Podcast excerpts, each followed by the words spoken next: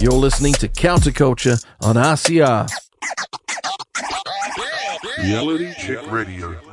Good morning and welcome. You are with Counterculture, here with Marie, and it is with great pleasure that I bring to you Professor Peter Boghossian. I can call you Professor Emeritus now, can't I? Now that you've retired. Yeah, I'm a big fan of believing that arguments should stand or fall, not based upon a title, but on their merit. Pete from Portland. Hello, Pete from Portland. First-time caller to RCR. How are you?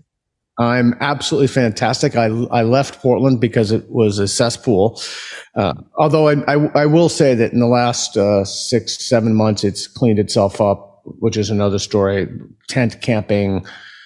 When a society allows tent camping, it's the beginning of the end. But the fentanyl crisis. But it's not just Portland. It's all West Coast cities. I was just in San Francisco and L.A. and oh my God, I could not believe it. But anyway, long story short, I moved out. I don't have to see any of that stuff anymore. I'm in the middle of nowhere.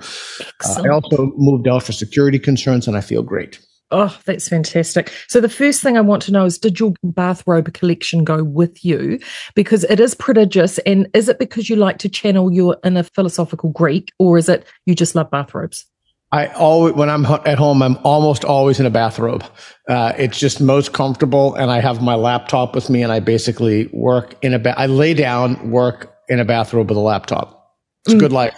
Mike has got that on film. It has now been memorialized for all time. Of course, we're here to talk about philosophy and culture. Look, I haven't done tertiary education. I've got a degree from the University of Life. So common sense has always been my guiding light.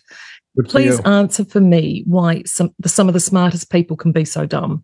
Wow, there's a lot to unpack in that. So first of all, you dodged a bullet by not going to higher education, particularly now. I think if you had graduated 10, 15 years ago, you would have been just fine, but you dodged a bullet. This is a hard concept to really grasp, but it's better to just look at a wall than it is to learn something that's a backward roadmap from reality, something that takes you away from reality. In other words, it's better to not do anything at all than it is to learn something that's false.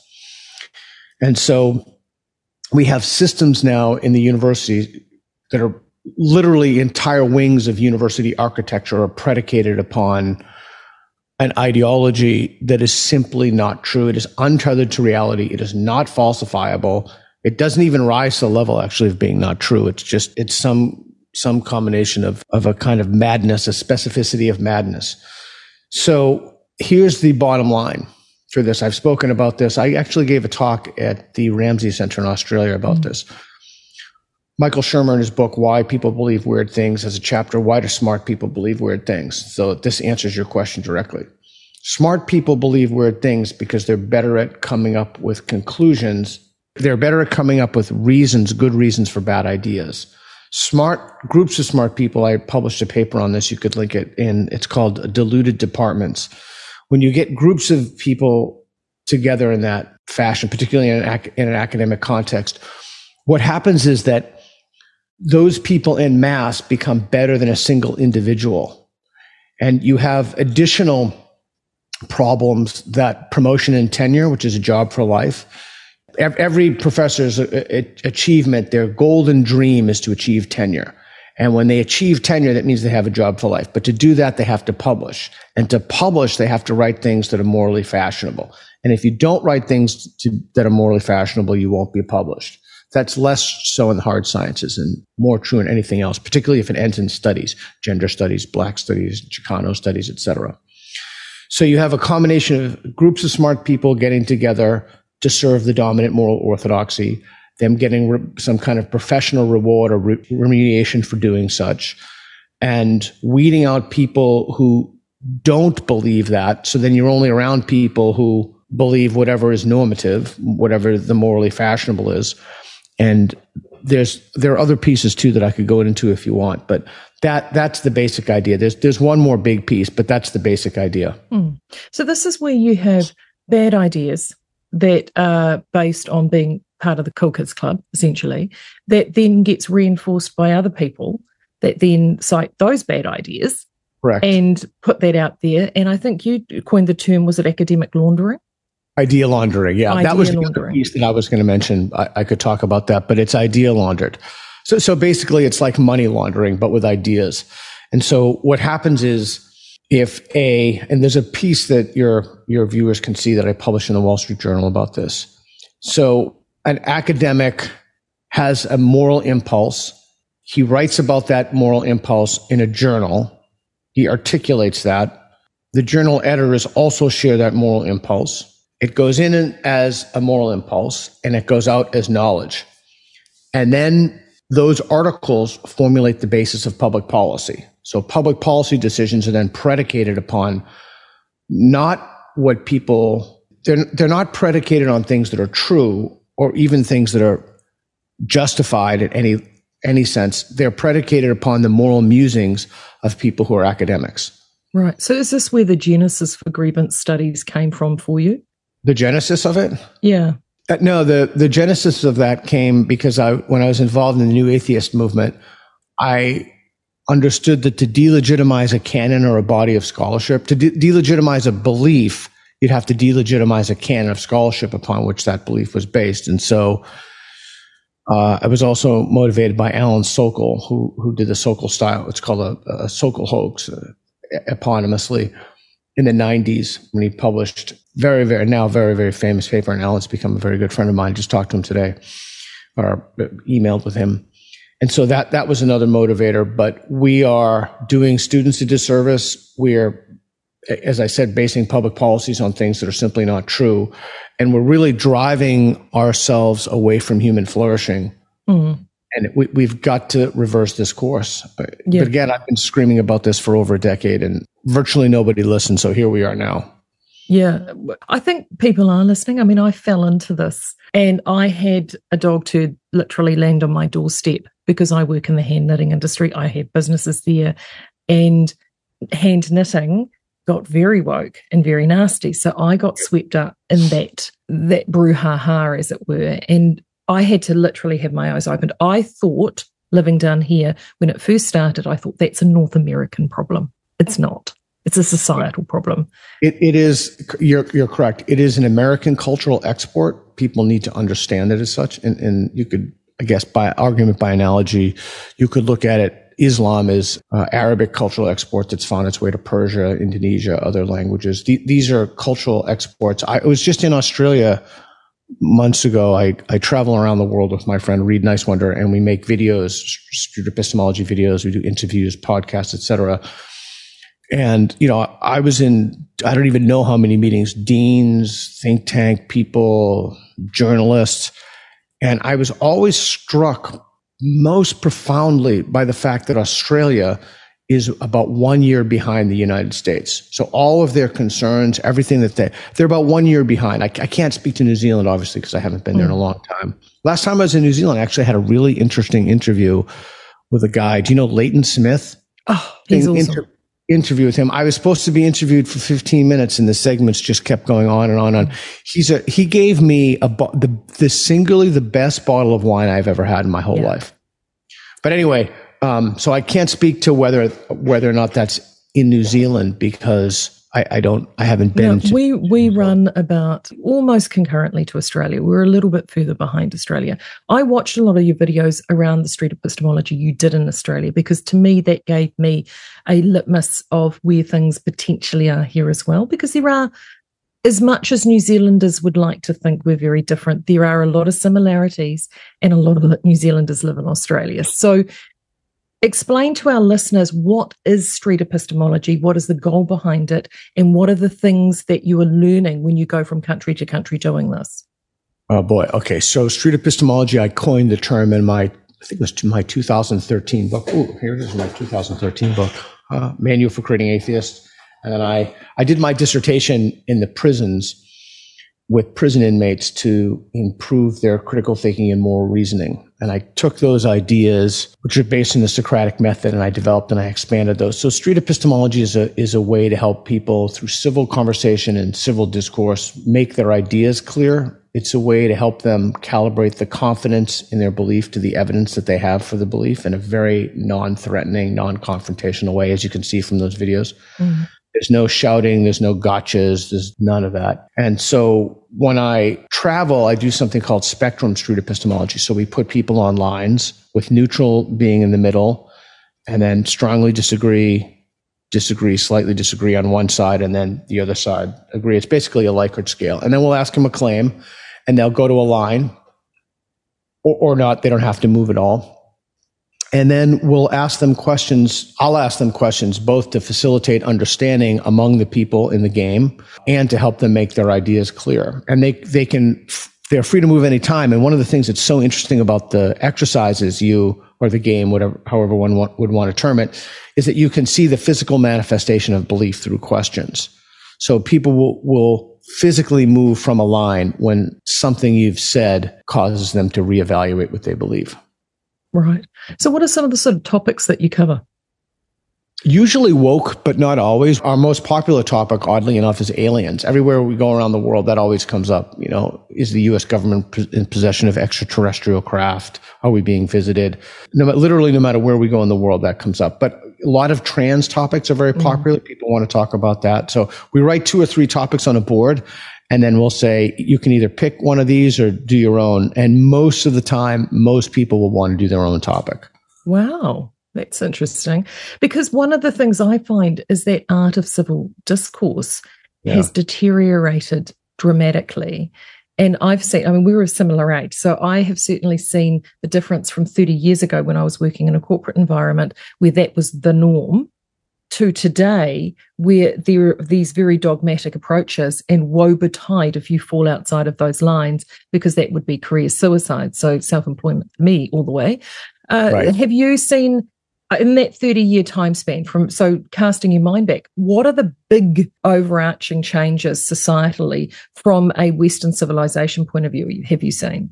Yeah, that's such a big question. So actually, that's why I wrote my second book, which oddly enough I happen to have here, How to Have Impossible Conversations. I have that sitting right over there on the bookstand. Oh, well, thank you. I appreciate that. I'll sign it when Reid and I go to Australia, go to New Zealand. Oh, my God, I probably committed some great sin by mixing those two up. That's So there is an incivility. It's been a move from this person doesn't have a particular fact to this is a bad person to this person is an existential threat. And I think it really got really, really bad around of course, the seeds were there. Trump, the pandemic, BLM, George Floyd. There were exacerbating cultural influences in the larger cultural milieu, but the lack of civility is stunning. And the other thing I've seen is Cushing and Dunning in the book, The Big Sort, talk about this. People have segmented, physically separated themselves into belief communities. When I was a kid, my parents had my parents were Democrats, but they had all kinds of Republicans. They used to get in spirited conversations and go back to the next week. And you don't see that as much anymore. We're divided into ideological tribes. But I think the lack of civility is one thing. And I was watching, I think it was on Netflix, a documentary with Bill Buckley and Gore Vidal. They used to have these epic debates on ABC. And one of the things that we've seen is that, and I don't mean this to be partisan, I'm trying to not make this partisan, this is just a fact, the left is allergic to any kind of criticism. They simply, and I consider myself a classical liberal, I don't consider myself a conservative, they simply will not speak to, with rare exceptions of fringe YouTubers, the mainstream left media, legacy media simply will not take anyone or talk to anyone who challenges or questions the narrative. That also includes, by the way, your former guest, Helen Pluckrose. Mm-hmm. She's been disinvited from things, told that she's dangerous, which are actually correct. Helen is extraordinarily dangerous to anybody who's an ideologue. And her book, Cynical Theories with James Lindsay, my writing partner, I think don't quote me on this, but it sold over 500,000 copies, well over. And that was intentionally left off the New York Times bestseller list, the same thing that they did to Jordan Peterson, his 12 Rules book. So it's a complicated factor, but things have definitely changed in the culture. And I'm 57 in my life. There's just no question, not even in my lifetime, even in the last 20 years, the changes have expedited, I think, through those triggers and social media. So classic liberalism, though, can it come back? I guess let's define it. So the Enlightenment values, free inquiry, free association, people can live any kind of lives they want. You want to be trans, you should be able to do that without any fear of discrimination or harassment. If you want to be gay, if whatever kind of life you want to lead, provided it doesn't harm other people. Yeah, it can come back. I think Enlightenment values are worth fighting for. I do believe the dictum, all men yearn to be free, all people yearn to be free. I do believe it's engraved in the Statue of Liberty. I do believe that you can rationally derive the principles for a functioning civil society those principles are univocal. The philosopher Charles Sanders Peirce calls it a community of ideal inquirers would agree if you remove your situatedness, as a word the postmodernists like. I do think that those values are universal and rationally derivable. However, our current incarnation of Western liberalism and capitalism has some Achilles heels in it that we're seeing now with ideological takeover of engines of knowledge production like universities, out of control immigration. And I'm not talking about legal immigration, which is great. Every country needs legal immigration. And legal immigration has actually worked really well in Australia because they take in skilled laborers. And we do the same here. Mm. Yeah, just parenthetically, the number one, and I'm not an economist, but the number one factor on whether an immigrant will integrate successfully into societies if he can make a good living, if he's a skilled laborer. So we have out of control illegal immigration, which is another long conversation. But the problems that Western democracies are facing come back to Popper's 1945 paradox of tolerance. You know, how much are we willing to tolerate the intolerant? And now we have fringe groups of ideologues who have not only captured our institutions, but are basically holding the entire society hostage to their delusions. And the question is, how do we fight back? I would argue that at the end of fighting back, you will see the resurgence of classical liberalism. Let's live in hope. We're about to go to the polls here, and we're seeing that now, that some of the traditional ideas are always on the cards, like health and education and the like. But for the first time, I'm seeing ideological ideas also being argued over within the electoral process and lead up, and we've never had that before. So this is quite a new place for us. Gender ideology, is that what we're talking about? Oh, yeah. Yeah, big time. Yeah. So we've gone and entrenched, because New Zealand is so small, you've got to remember we're only 5.5 million people. Yeah. So we have a very linear governance system. We have the ability to affect nationalised change across any system in this country is exceptionally straightforward when you look at, say, somewhere like the United States, for example. And this government has used the pandemic and the powers ensued with the pandemic to make cultural changes. Yeah, okay, so that's something we should spend a moment lingering upon. That's contributing to the legitimacy crisis. The philosopher Jürgen Habermas wrote about that, I think it was in 1973, about the translation is legitimation crisis. But there's a crisis of confidence in the institutions, is a crisis, and people don't trust expertise. And we need experts. I mean, when you go to a dentist, what are you going to do? You want me to fix your teeth? That'd be a terrible idea. So we have a crisis of confidence in our institutions, in our academic institutions, and I can't speak to New Zealand, but in the United States, in the judiciary and the Congress. And we're facing problems now where people don't trust our institutions because they have either betrayed that trust, or the experts are really not experts. They're there for some other reason, some exogenous characteristic that they didn't earn.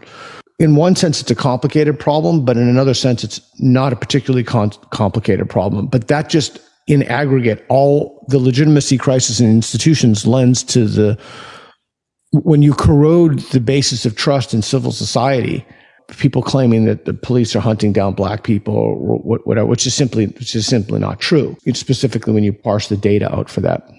The consequence of that in aggregate is that you will see end of civilization kind of stuff. You know, people, mobs breaking into stores, higher incidents of violence, particularly predatory violence, crimes against people. Douglas Murray covered a lot of that in The Madness of Crowds, didn't he? It was a fantastic book. My friend Matt Thornton, I just wrote the afterword to his book, The Gift of Violence, from Pitchstone Press. I also wrote the foreword to a book from Rajiv Malhotra called Snakes in the Ganga, in which he talks about wokeness as an American cultural export and how wokeness is affecting India and Indian institutions. So this is not unique to New Zealand. I spent months in Hungary and Romania. The Europeans are dealing with the problem of wokeness. I wrote a piece, I think it was for Spiked. So this is actually interesting. We talk about this if you want. Or am I doing too much talking? I don't know. You can talk as much as you like, darling. So, darling, that's nice. So the way that wokeness weaves its way into the Anglosphere, this is very complicated, but it's worth talking about for a minute, is that wokeness only works because it traffics in the double meanings of terms. And every woke word will have two meanings. For example, equity, inclusion. Inclusion is probably the easiest one to explain. Inclusion doesn't mean we'd include everybody, you know, people in wheelchairs, et cetera. It means we restrict speech so they don't feel offended, so people feel included. But that only the primary meaning of a word will translate into another language.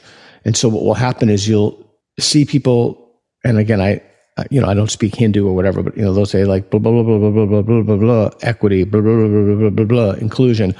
But the reason they do that is because wokeness, there's nothing intrinsic to English that makes wokeness, that gives it its linguistic and semantic power. It's that only the primary meaning of the word will translate. So for wokeness to infect a culture, you have to use the English word. That's basically it. And so... You can't be a linguistic hegemon and just keep the words out. So I don't really know how you would deal with that, but at least that's the mechanism for how it transmits itself culturally. Well, it's been that bastardization of language, though, that has actually fooled, to use a Kiwi, sort of pulled the wool over your eyes for many Kiwis. So equity being a really great example, right? So I've spoken to a number of friends with conversations. I'm a firm believer of what I call a courageous conversation. So it's what we used to do over the dinner table and over a glass of wine all the time. You can't seem to do that today. And I like to have these conversations when I'm standing in the line at the supermarket or anywhere I am. And equity and equality is one that I find is a beautiful one to start with, because I'll say to somebody, yes, do you believe in equity? Explain to me what equity is. And they'll always give me the definition for equality. Correct. That's a great example. So one of the things I'll ask people is, can you give me a single example of a sentence in which the word equity is swapped for the word equality and the meaning of the sentence does not change? Nobody's been able to do that yet. And the reason they haven't been able to do that is because they're different words. And if you look in the literature, and Helen Pluckrose did this in Cynical Theories and elsewhere, and I've done this, James Lindsay, we've all done this. I mean, this has been played repeatedly. It's not like they're trying to hide this. That's the other thing. They're screaming about it from the rooftops. They're literally publishing about it. So and not fringe authors. Ibram X. Kendi, who has an endowed chair, he sold millions of books. I don't know. I actually don't know exactly how many books he sold, but he's an international best-selling author. They allowed his book on the list. Oh, yes, of course, because he conforms to the narrative. He's very specific in what equity is and. So he's the How to Be an Anti-Racist author for our listeners if they're not familiar with him. The only remedy to past discrimination is present discrimination, the only remedy to future, et cetera. So he's pro-discrimination. I mean, everybody's really pro-discrimination. You know, discrimination just means, from the Latin discriminare, which means just weed out alternatives. But he's pro-discrimination on the basis of an exogenous characteristic like race based upon a historical oppression variable. And so my ancestors were in a genocide. I'm half Armenian. But say somebody was from, I don't know, Finland or something, and they have white skin. The term that is banded around as white passing. So they often, you hear this with Jews, or they're white passing, or with Asians, they're white adjacent.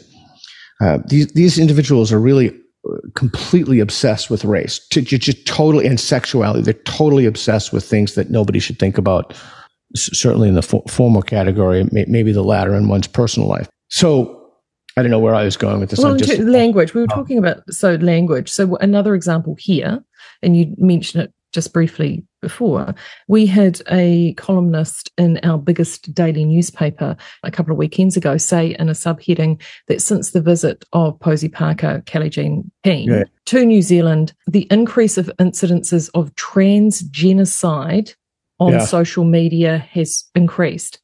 I don't even know. I have a real issue with it. Trans genocide means. There's a great book by my buddy Wilfred Riley called Hate Crimes Hoax. If you parse out the data, it's just again, I'm not going to recapitulate his body of work, but it's just not true. And everybody loves to say that there's a trans genocide. There's simply no evidence of that whatsoever. I mean, not only is there, I mean, that's a pretty strong word. You know, my ancestors were in a genocide. But genocide that's not a word to be bandied about, but it's a word that people use as an instrument for instrumental ends to achieve their own political purposes. I think the language is getting more and more hyperbolic, because initially when this all started, all you need to say to somebody is, oh, you're being racist, and that shut down the conversation like that. Whereas right. I think a number of people, it's a bit, the crying wolf is beginning to happen, and they're like, oh, no, we're not. And so you need to come up with stronger and stronger language in order to gain the same effect if you were somebody who is using language as a weapon against people that are pushing back against your bad ideas. Yeah, that's right. And we see that. So I guess the question is, does the word racist still carry the kind of stigma? I guess it depends on the circles in which one traffics or the conversations or the people. But yeah, there's no question there's been an arms race, a linguistic arms race, where people are, you know, bigot, homophobe, and they're linking these words together in long, awkward sentences. So when you've got the groups, I read Matthias Desmet's Psychology of Totalitarianism. So he talks about the sort of these mass formations, and those who are most deep in the mass, the ones that are deepest in the ideology, which I think they're difficult to touch, but there are those ones who are adjacent, which I think your street epistemology is a brilliant way of setting sparks and ideas. Is that a way, do you believe, that can break those transmission? How do you break the transmission of these people to actually spark an idea, to have them potentially looking in a different direction, or at least thinking more openly about what's going on in the culture and their life? Yeah, I thought about this. I'm fascinated by beliefs and what people believe and why people believe things that are disproportionate to the evidence. There's no question in my mind from decades of studying, publishing, writing, speaking about this around the world, that street epistemology is the way, or maybe it's one of the best ways. I think you can look at it as a structure. At the top of the pyramid, there's theory, institutions, and downstream of that is belief. So theory, the grievance studies stuff, the fake papers hit at the theory. And then institutions are like, you know, ACLU, American Civil Liberties, you know, SPLC, who's totally absolutely gone off the rails, New York Times, kind of legacy institutions, and then beliefs, what people believe. And so if you want to help people align their beliefs to reality, then street epistemology in a very we know the data is very clear that people change their beliefs from a point of view of safety, not only physical safety, but psychological safety and comfort. And so we need to create environments and spaces where people can honestly and openly reflect on their ideas. The problem is that we have a culture that's overtly hostile to that. And you're told that there's this kind of weird tribalism, and where people want to belong to a group. I mean, I think this is a human phenomenon, but it's more important for people to belong to a group than it is to be right. People want to be loved more than they want to figure out what's true. And so you need to think about a mechanism that allows people to truly be honest with themselves and open with themselves. That's not an easy thing to do, but it's street epistemology.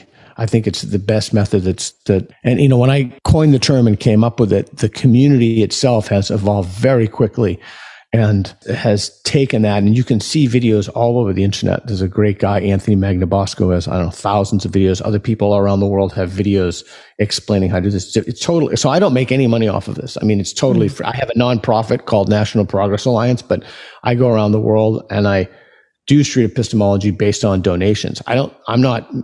In fact, I encourage people to do this. It's free. Anybody can use it. If you're an educator and you want to use it, just watch some of the videos, and you can use it to help students at any age, college, any age, elementary school, think through the material in a more thoughtful way. Yeah. I've got one last question, and I asked it of Helen, and she wasn't entirely sure. I've got a theory around this ideology that it is bred within affluence. So in order for it to not only survive but thrive, it needs a strong economic basis to do that. Many Western countries are facing very strong financial headwinds right now. How do you think that those financial headwinds will actually affect the ideology, and will that struggle when people are actually having their comfort disrupted, that will actually open a crack to let new ideas in? That's a terrific question, Rob Henderson. I just did an interview, I just released it today, coincidentally enough, calls that a luxury belief. That term has a lot of traction now. There's no question that, I've often said to myself, what happens when these people encounter something real?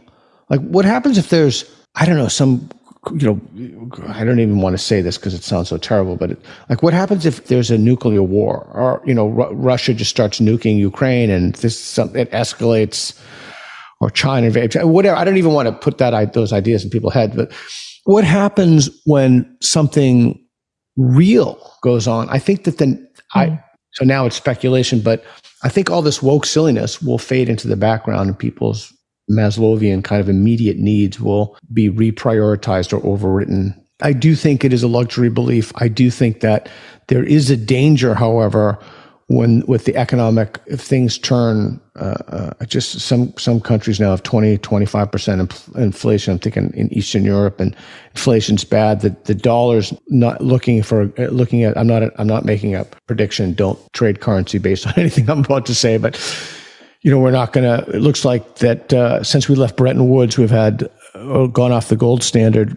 There's been some longer term issues that, petrodollars might not be traded in dollars, and the dollar might not be the world's reserve currency, et cetera. But my point in saying, which would mean inflation, but my point in saying that is, what do we do economically when we're faced with some very, very, severe problems? The only reason we've been able to go crazy and print all this money is precisely for those two reasons. I think that we run a danger of becoming more woke, and we also have the concurrent possibility of people finally realizing that they've been trafficking in some pretty divisive, dangerous nonsense. I'm not a predictor, but I think that the history of Western intellectual thought has shown us that there is no ideological necessity. I do believe that the moral arc bends towards justice, but that's over the long period of time. I think that my own view is that we will see wokeness fade. Wokeness is dying now in the United States. It's definitely on the retreat. I don't think it is, because you're about a year behind us. Yeah. I think we hit peak woke, and the turning point for us was the resignation of Jacinda Ardern, because she was the woke leader-in-chief. Right. And, you can try to expedite that by pushing your institutions into further ill repute. Just very quickly. So the thing I've been thinking about a lot lately, and I go around the world and I interview people. I interviewed Michael Shermer about this, Richard Dawkins about this, and other people. I'm fascinated by this thing I term the substitution hypothesis, is that the idea is that when one ideology falls, like when Christianity falls, then people pick up a new ideology. They pick up a new religion. They pick up wokeness. Now that wokeism is going to fall, what's next? I have my, I've spoken about my rather fringe belief about what will come next. I'm kind of a Nostradamus of this stuff. So we'll see what happens. But I find it fascinating that the idea that belief is just the default. The brain is the hardware. The software is just whatever culture one is, along with psychological propensities and dispositions. But if the substitution hypothesis is true, Dawkins and others don't think it's true. I don't know if it's true. But if it's true, then something very, very soon is going to replace wokeism. I think it's coming. You can smell it in the air. For sure. Let's hope it's benign. Yeah. Yeah. Well, that's one of the things that I know Helen and I discussed. Well, thank you so much. Now, where can people find... your body of work? I know you've been doing some great interviews, your conversations with Peter Boghossian, I love. So where are the best places for people to connect with your work? On YouTube at Peter Boghossian, Boghossian, Twitter at Peter Boghossian, Substack. God, we're on basically every platform, but those are the biggies: Twitter, YouTube, Substack. I'm on Instagram. I don't use it very much, but... And then we have a nonprofit, the National Progress Alliance. So if anybody's feeling particularly generous and they want me to come to New Zealand I'm happy to come to New Zealand and we'll do street epistemology and talk at universities and teach people how to have impossible conversations, etc. But I need some kind of, and again, I draw a modest salary from my nonprofit, but I try to get my expenses covered, hotel, flights, etc. And all of this is truly is in the service of humanity. Thank you so much for being so generous with your time this morning. This has been Peter Boghossian here on Reality Check Radio. Make sure you don't disappear. Still great content to come, including my sidekick Marty is back with Media Matters, as well as the Woke News of the Week here on RCR. You're listening to Counterculture on RCR. Reality Check Radio.